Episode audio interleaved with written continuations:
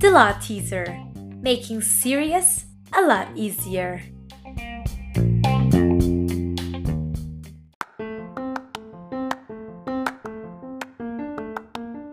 This podcast is powered by Faria de Oliveira Advogados Law Firm.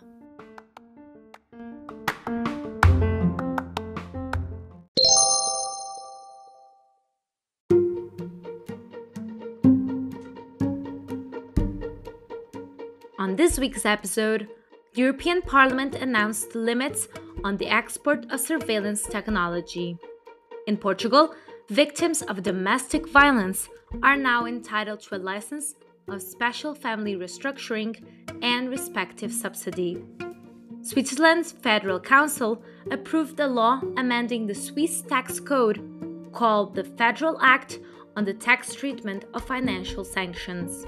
And we like to keep you updated. The House of Lords has decided to eliminate controversial articles of the United Kingdom Internal Market Bill.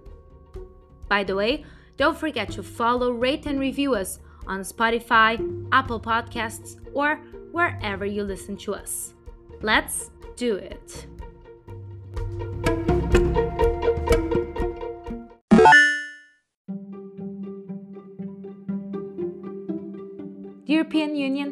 Has been busy.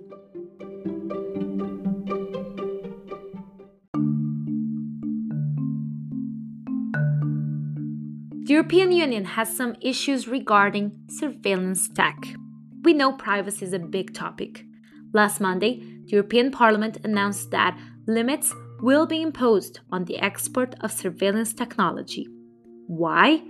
In an effort to restrict human rights violations using cyber and biometric surveillance technology.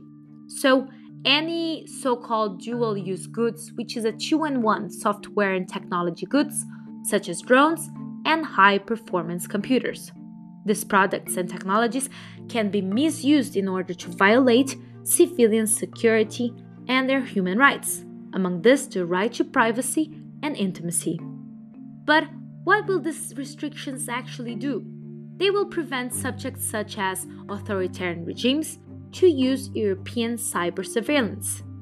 In other words, what the EU wants to say is that by exporting this kind of technology, the European Union and its member states actually become accomplices of human rights violations. But first, this announcement has to be endorsed by the International Trade Committee, the Parliament as a whole, and the European Council before it takes effect. By the way, on that same day, a European privacy activist group, noyb, filed a lawsuit both in Germany and Spain against the tech giant Apple alleging that its tracking tool violates European data collection laws.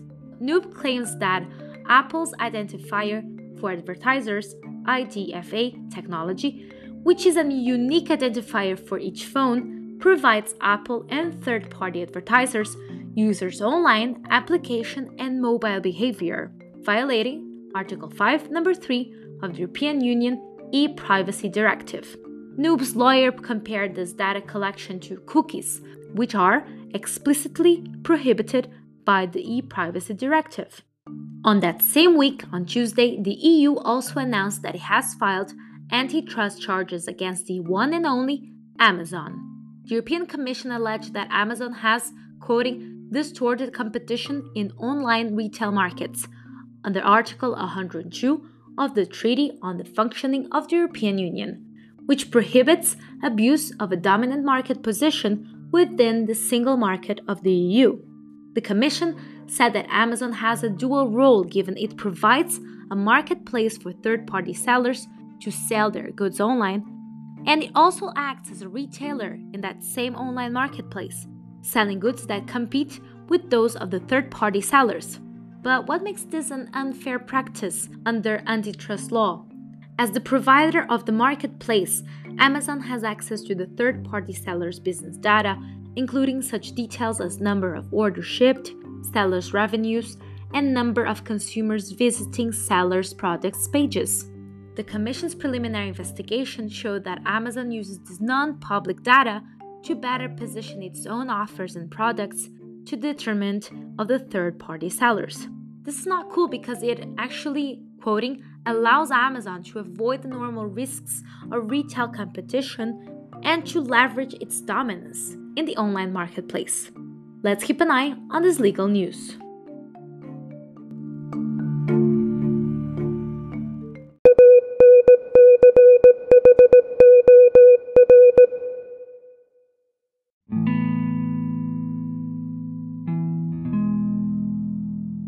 We have to protect the most vulnerable.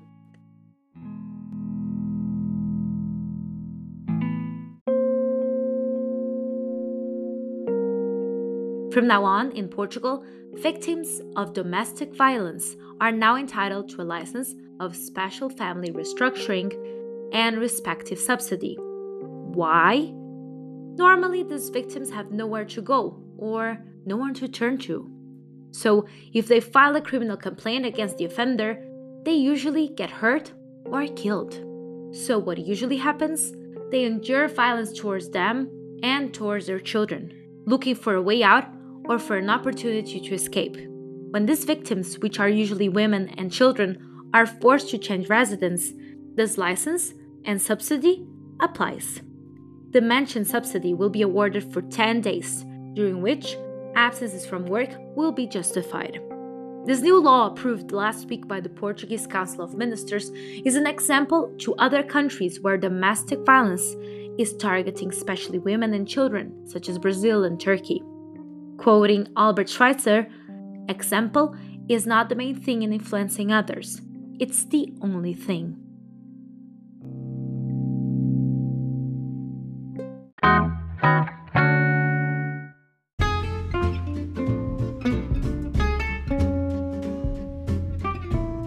Crime doesn't pay anymore.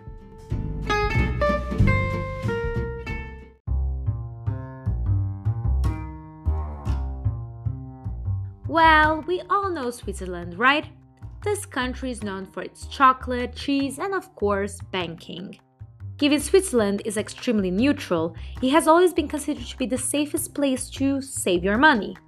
But its reputation regarding the origins of most of its money has been, well, at least questioned.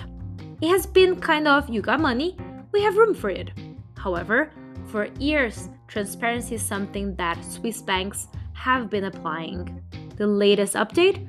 Last Wednesday, Switzerland's Federal Council approved a law amending the Swiss tax code, which is called the Federal Act on the Tax Treatment of Financial Sanctions, and which will enter into force on January 1st, 2022. Well, did you know that until these changes, bribes paid to private individuals were actually tax deductible? Say what? Little did we know.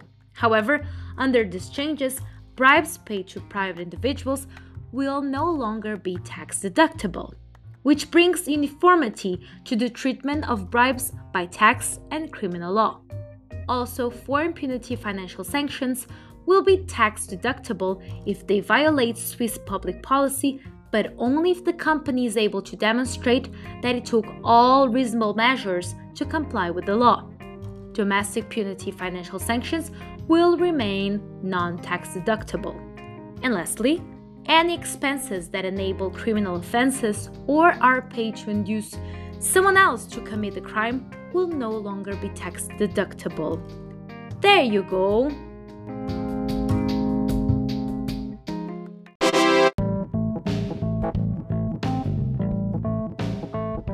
Like to keep you updated.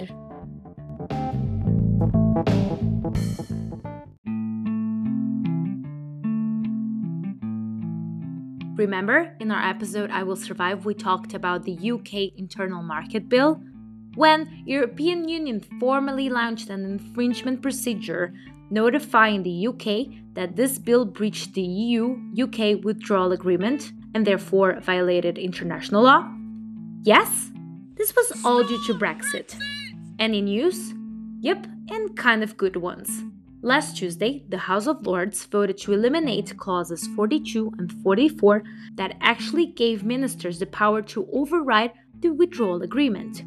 The House of Lords faced this bill, which contained the controversial section that gave UK ministers full discretion to override parts of the withdrawal agreement, particularly the Northern Ireland Protocol section of the agreement, which essentially requires that Northern Ireland continues to enforce the EU customs rules and rules on product standard so as to make checks on goods traveling from Northern Ireland, a non EU country, into Ireland, an EU country, unnecessary. We all know that this made the United Kingdom's government very upset.